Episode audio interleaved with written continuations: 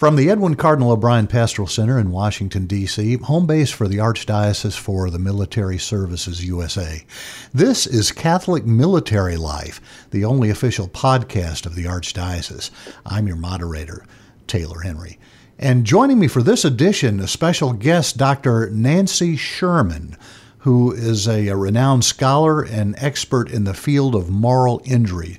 Dr. Sherman, thank you so much for talking to me today.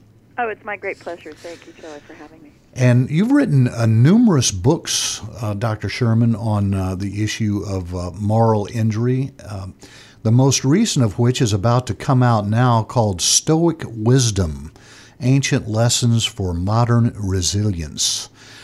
Uh, when we think of the Stoics, way back when, we think of folks who kind of uh, could endure just about anything by what pulling themselves up by the bootstraps or biting the upper lip or just not acknowledging the existence of any pain? Uh, am, i right or not? Yes i think that is the uh, picture that we've inherited. And i have to say it's been reinforced uh, these past few weeks by the press coverage of queen elizabeth and prince philip as um, truly stoic not shedding a tear or only in private or how many tears did she shed um, and and and he too is a model. Um, but you have that right. Um, but I, uh, the sort of button up your uh, stiff upper lip and pull up, pull yourself up by your boots, that sort of thing. In the military, it was often called suck it up and truck on, or less gracefully, embrace the suck. Um, and I think I began working on Stoicism um, in connection with my own work over the years on ancient ethics, um, where, in which I'm trained, by thinking about that lopsided picture, the one you just um, presented as the kind of caricature we carry around. Maybe that's Stoic with a little s, but Stoic with a big S, uh, capital S, is a much more complicated uh, and um, I think healthy uh, um, philosophy, uh, philosophy of life. Um, it doesn't think that we should suppress or repress all emotions, but rather figure out ways of managing them in healthy, healthy fashion.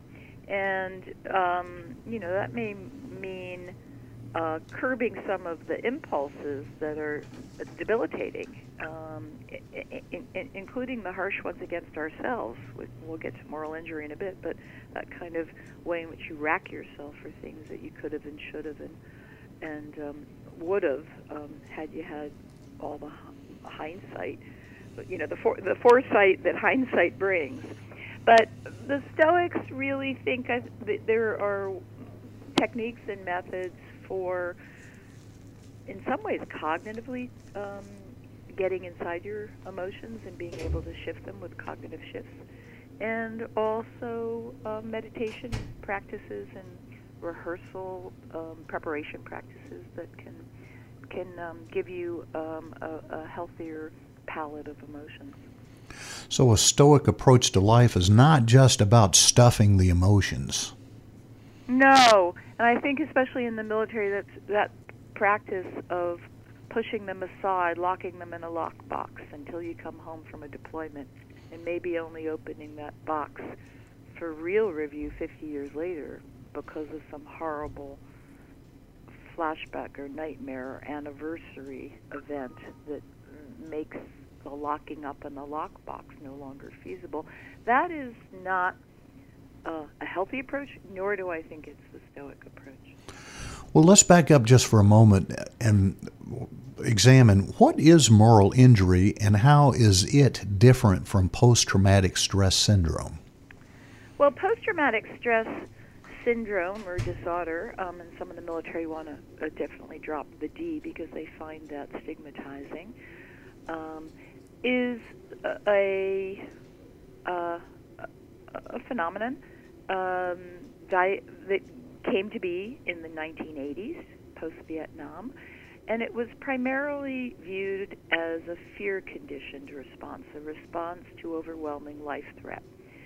And the symptoms we know uh, that many experience in the military, but also well beyond the military, to, to that perceived life threat, are hypervigilance, um, a kind of hyperarousal, um, a sen- uh, the flashbacks, the recurrent intrusive memories, whether in in, in nightmares or just in waking moments, and and also a, a sort of dissociation that you you, you want to isolate yourself and certainly isolate yourself from emotions and affects and and relationships that bring them on.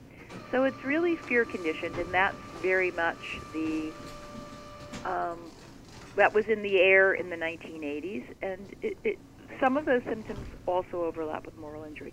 But moral injury is a response primarily to a moral uh, a threat or a, a, a moral trigger where your conscience is tested in a very severe way and you have a, a syndrome that brings on emotions not, not so much fear but guilt or shame or resentment or indignation or a sense of betrayal um, or moral disappointment. And so the focus is on the moral challenges and the sense of being compromised uh, in the case of moral injury, either as an actor, an agent, um, where you do something that you think uh, wasn't right, was a transgression, um, whether it really was or wasn't real or apparent, in your mind, it was. Uh, where you suffer a transgression at the hands of someone else, so in this case, your victim, or where you're really, really close up bystander as a civilian, as a photojournalist, war photojournalist, as a journalist um, who covers, um, you know, who comes with others that are in in, uh, in deployments.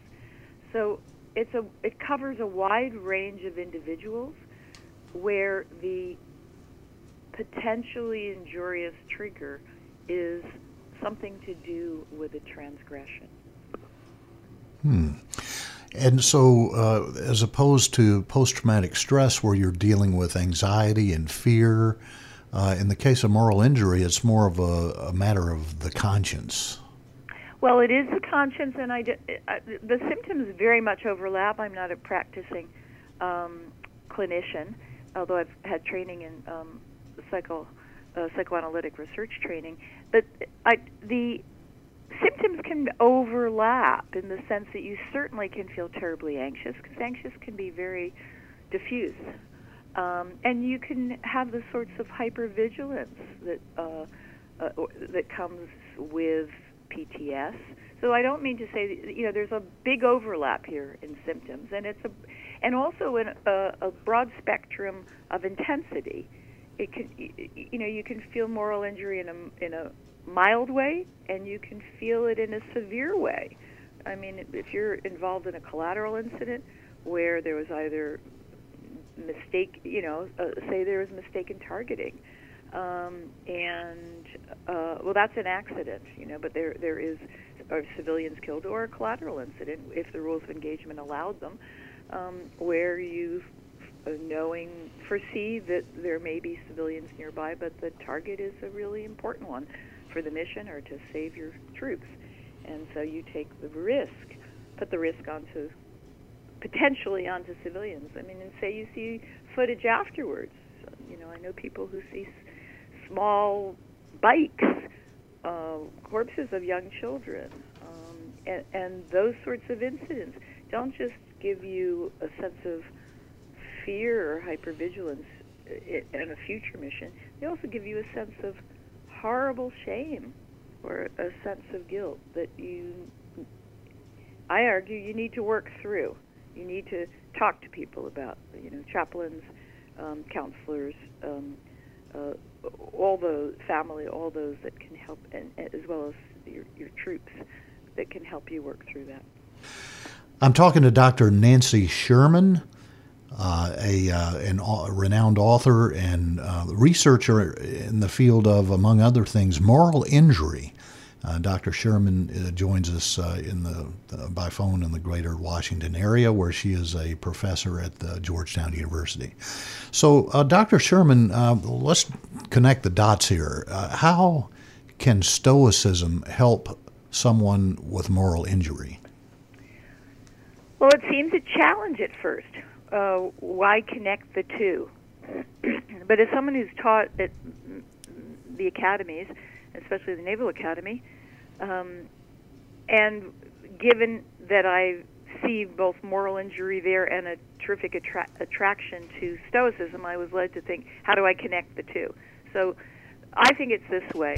The Stoics are challenged in part by Cicero, a fellow traveler but not himself a Stoic, to see how shame could in fact be an impulse to do better. The Stoics are very committed to moral progress and to a sense of moral enhancement and uh, integrity, uh, so character training. And they nonetheless know that, in fact, from one of their uh, sort of historic characters, Alcibiades, um, that you can feel terrible shame for having done things that were not so wonderful, or at least thinking that you didn't. And couldn't that shame be a moral, be an impulse to do better? That's the challenge. And they suggest that it can. And some of it comes up in a wonderful play by Seneca. It's called Hercules Rages. And he's just come home from all his labors. And because Juno has put a spell on his uh, over him, psychological spell, he ends up killing his family, and he's ready to commit suicide. And his father says the guilt is not yours, but it's Juno's, his stepmother's. And his friend says something even more powerful. He said, his friend says, "Use your heroic courage to show self-mercy." So I think the Stoics, who are very committed to the idea of moral progress, that's their theme: moral education and moral progress. How do we, how do we tutor ourselves to become better persons?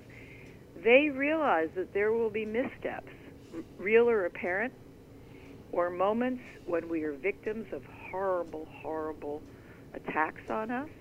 In, the, in this horrible way, Hercules' case, and those of great strength, a Herculean character, can rise and use the very strength that they have in order to kind of resurrect themselves, restore themselves, become whole again. That's, you know, moral injury is a sense of a shattered moral identity.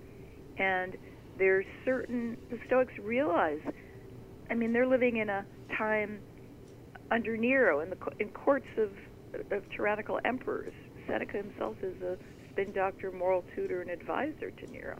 I mean, he knows what it's like to swim in dirty waters. Like many military folks, they swim in waters that are not of their making. They're fairly dirty and things are compromised. How do you get yourself whole again if you've been compromised or you compromise yourself? I think the Stoics address that issue loud and clear. And some of it is through recognizing the hurt and pain of of a feeling of shame. Some of it is by reaching out to others. You know, many think of the Stoics as self-reliant, do it on your own, self-sufficient, don't ask for help. That's a mistaken picture.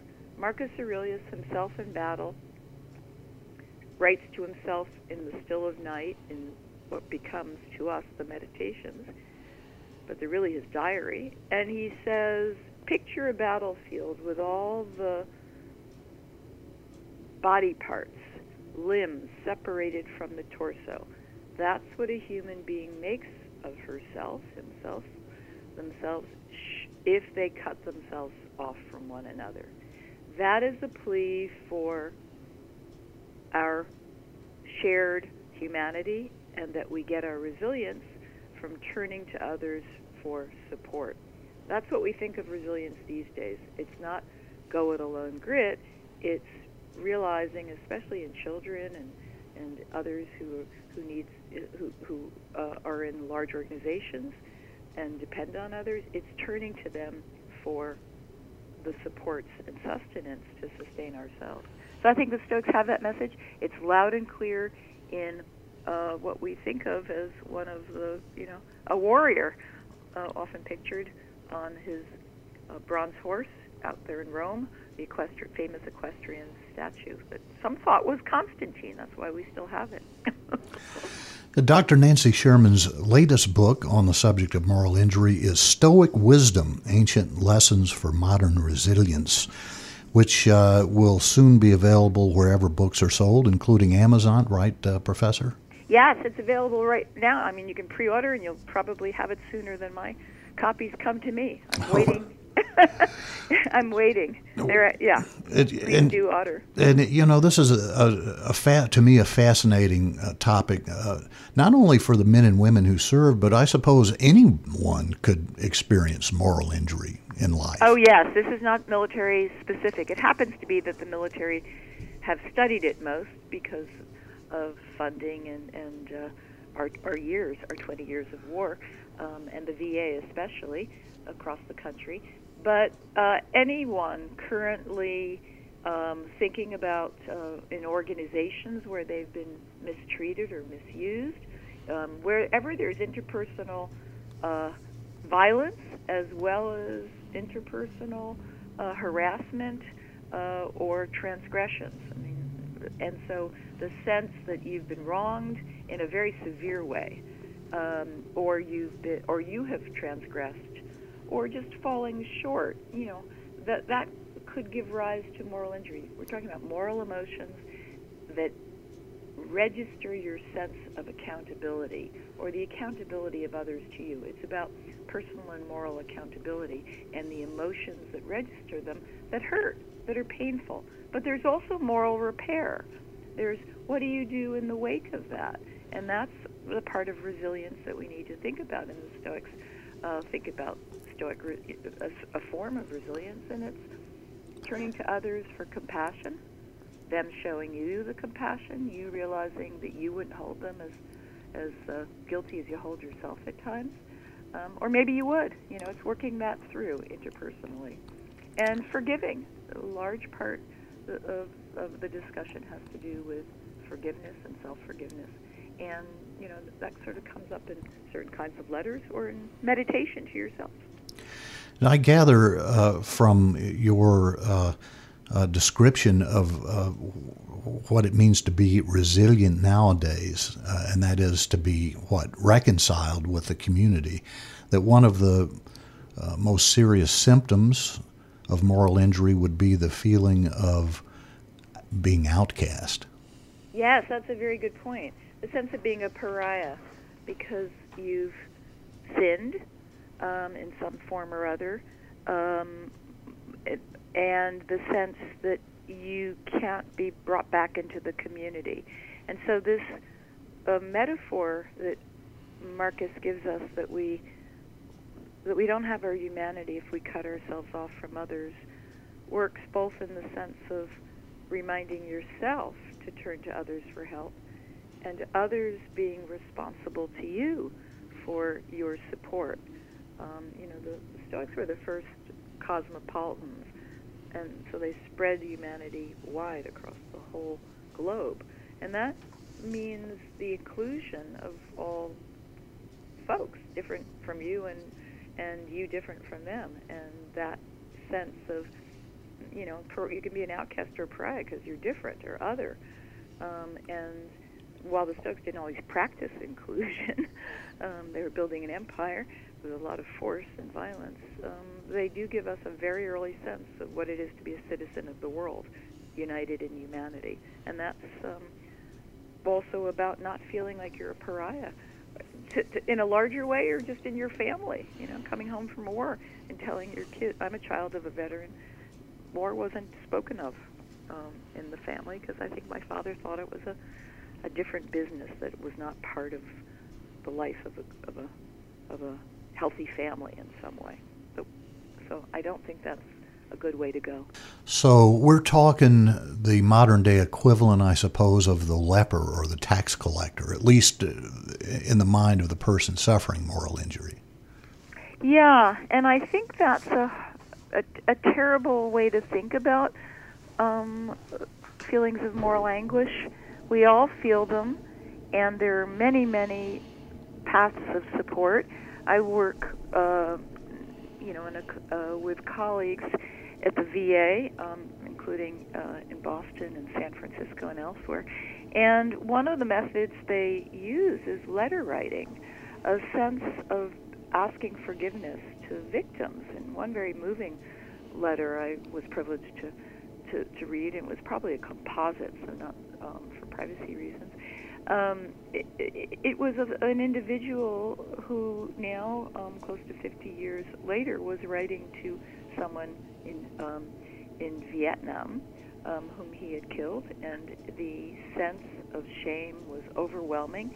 And it came up every time he thought about the wallet he pulled out of someone's pocket, the dead man's pocket, to, and saw the pictures of the family. And that was a source of enduring shame. And letter writing, um, um, imaginary. You know, you write a letter, it doesn't really get to the recipient, but you write to the family, saying what you felt and what it was like that day, and that it was a, if you like, an honorable or just killing. I don't know quite if that was taken up. That that is a a part of working through the painful emotion to both be reconnected to the victims of the of your lethality of, of what war is and also to reconnect with parts of yourself that are good. I think that you know it's restoring goodness.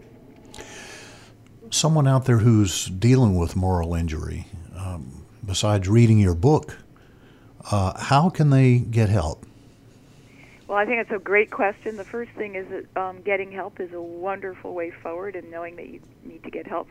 The VA, while a, a, a you know a behemoth organization, when it works well, has lots of clinicians, and some of those clinicians work closely with um, methods that um, deal with moral injury.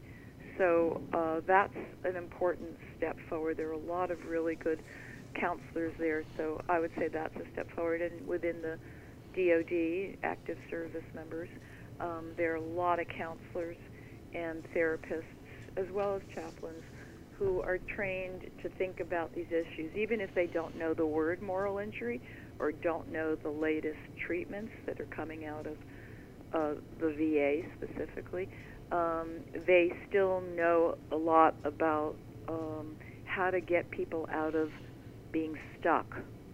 Um, and also just opening up to family members. And I mean, there also could be issues, the, the side effects, the self handicapping that goes with moral injury and post traumatic stress, which is drug abuse or self medication. Um, or suicidal tendencies. All these are really treatable uh, I mean, through steady and patient counseling. So seek out help, and my best advice is um, if you don't like the particular person you've first been assigned because you don't see you don't see it as a match or a sync, and you're kind of honest with yourself, you're not just resisting. Try for someone else, and certainly there are hotlines. Dr. Nancy Sherman, uh, expert in the field of uh, moral injury, and we're talking about uh, how the, the Stoics of old uh, have something to teach us about living with these feelings uh, you're describing of shame and guilt and uh, having been part of something that goes against your conscience. Uh, in practice, uh, you mentioned a little bit at the top of the podcast, but uh, how does one be a Stoic? Oh, I think in many different ways. Um, the one way to be a Stoic is to practice something they call pre-rehearsal. Sort of don't be blindsided by bad things that might happen, and so they call it pre-rehearsal of the bads. And sometimes they call it sort of focusing on death. And here's a very um, uh, down-to-earth example um, that I later came to think of as stoic, though at the time it wasn't.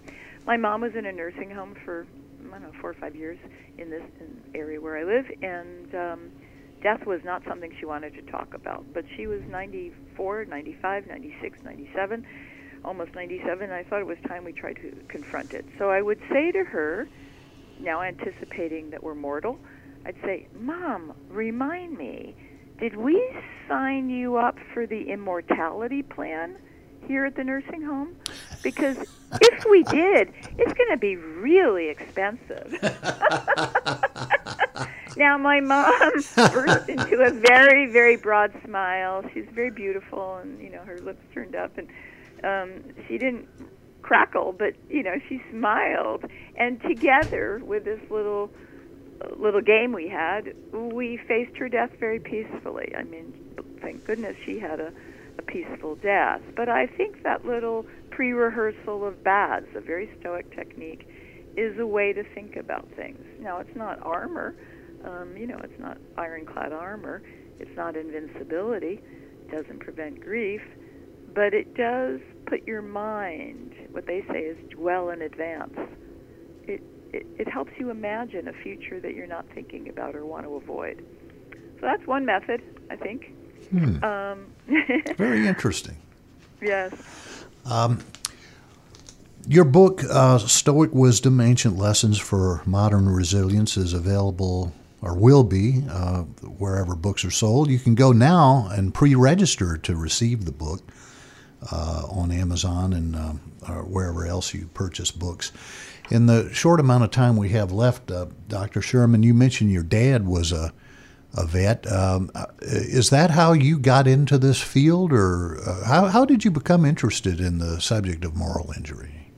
I was asked to um, join the Naval Academy uh, as a civilian in the mid 90s in the wake of a cheating uh, uh, incident that was quite massive, and I started teaching there as their inaugural uh, chair in ethics. It was the first time they had an inaugural distinguished chair in ethics. So I taught there for two and a half years um, on a, a sort of secondment from uh, Georgetown.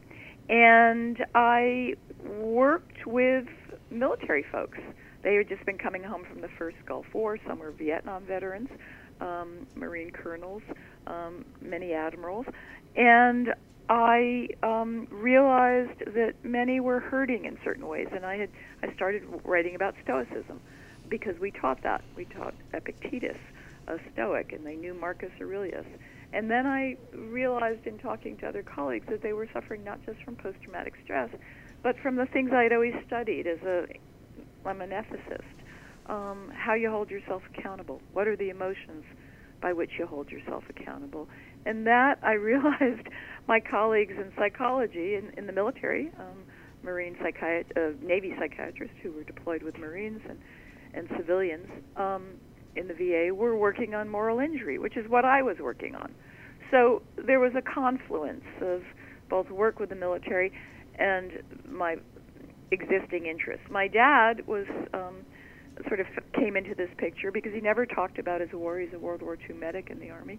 And um, when he died, it fell to me to put away his effects. And I pulled out of his pocket his house keys. We needed to get into the apartment.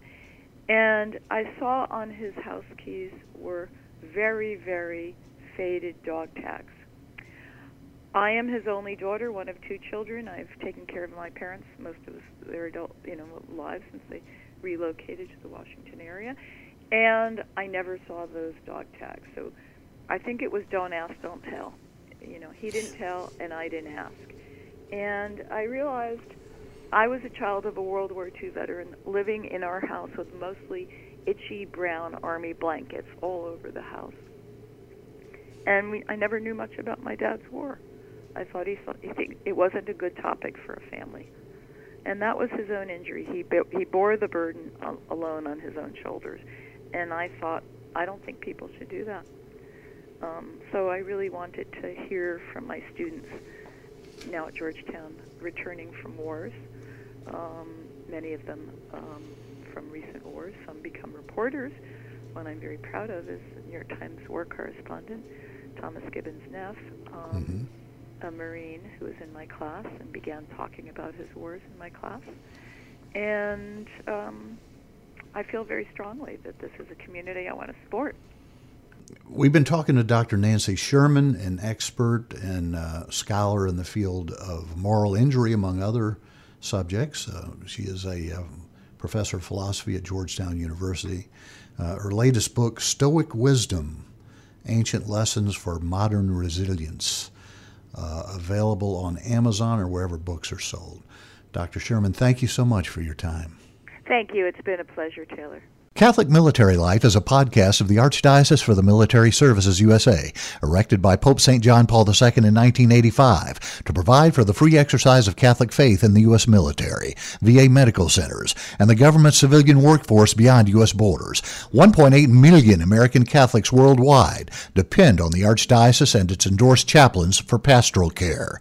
For more information, visit milarch.org. The Archdiocese for the Military Services USA, serving who serve.